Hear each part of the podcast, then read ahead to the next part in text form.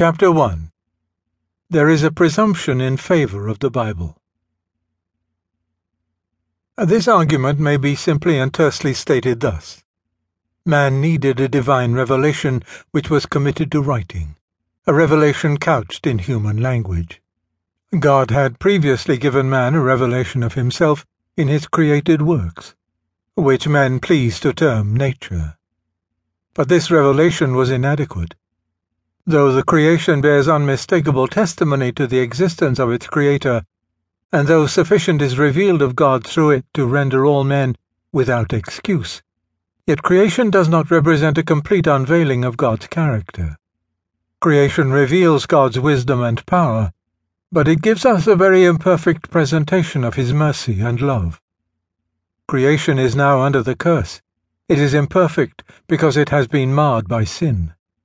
Therefore, an imperfect creation cannot be a perfect medium for revealing God, and hence, also, the testimony of creation is contradictory.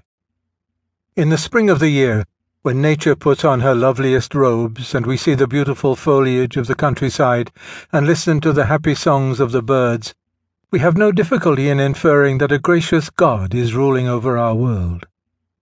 But what of the winter-time? When the countryside is desolate and the trees are leafless and forlorn, when a pall of death seems to be resting on everything, when we stood by the seashore and watched the setting sun crimsoning the placid waters on a quiet eve, we had no hesitation in ascribing the picture to the hand of the divine artist. But when we stand upon the same seashore on a stormy night, hear the roaring of the breakers and the howling wind, see the boats battling with the angry waves, and listen to the heart-rending cries of the seamen as they go down into a watery grave, then we are tempted to wonder if, after all, a merciful God is at the helm. As one walks through the Grand Canyon, or stands before the Niagara Falls, the hand and power of God seem very evident. But as one witnesses the desolations of the San Francisco earthquake, or the death-dealing effects of the volcanic eruptions of Mount Vesuvius, he is again perplexed and puzzled. In a word, then, the testimony of nature is conflicting, and, as we have said, this is due to the fact that sin has come in and marred God's handiwork.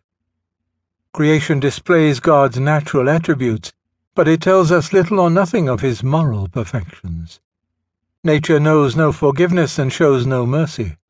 And if we had no other source of information, we should never discover the fact that God pardons sinners.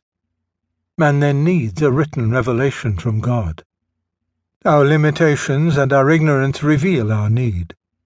Man is in darkness concerning God. Blot the Bible out of existence, and what should we know about His character, His moral attributes, His attitude toward us, or His demands upon us? As we have seen, nature is but an imperfect medium for revealing God.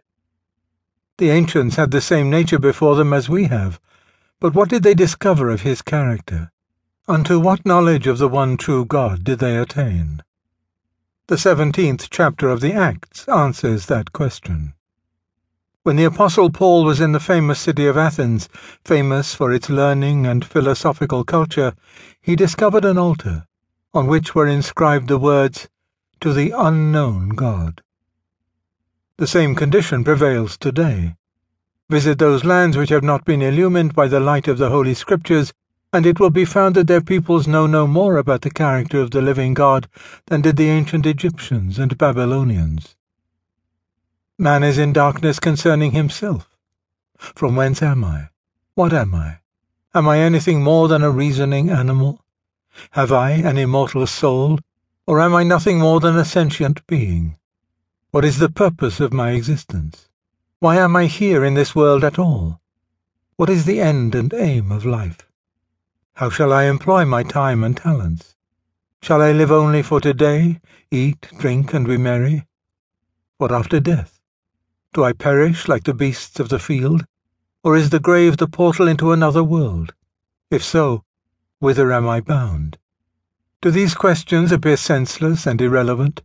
Annihilate the Scriptures, eliminate all the light they have shed upon these problems, and whither shall we turn for a solution? If the Bible had never been written,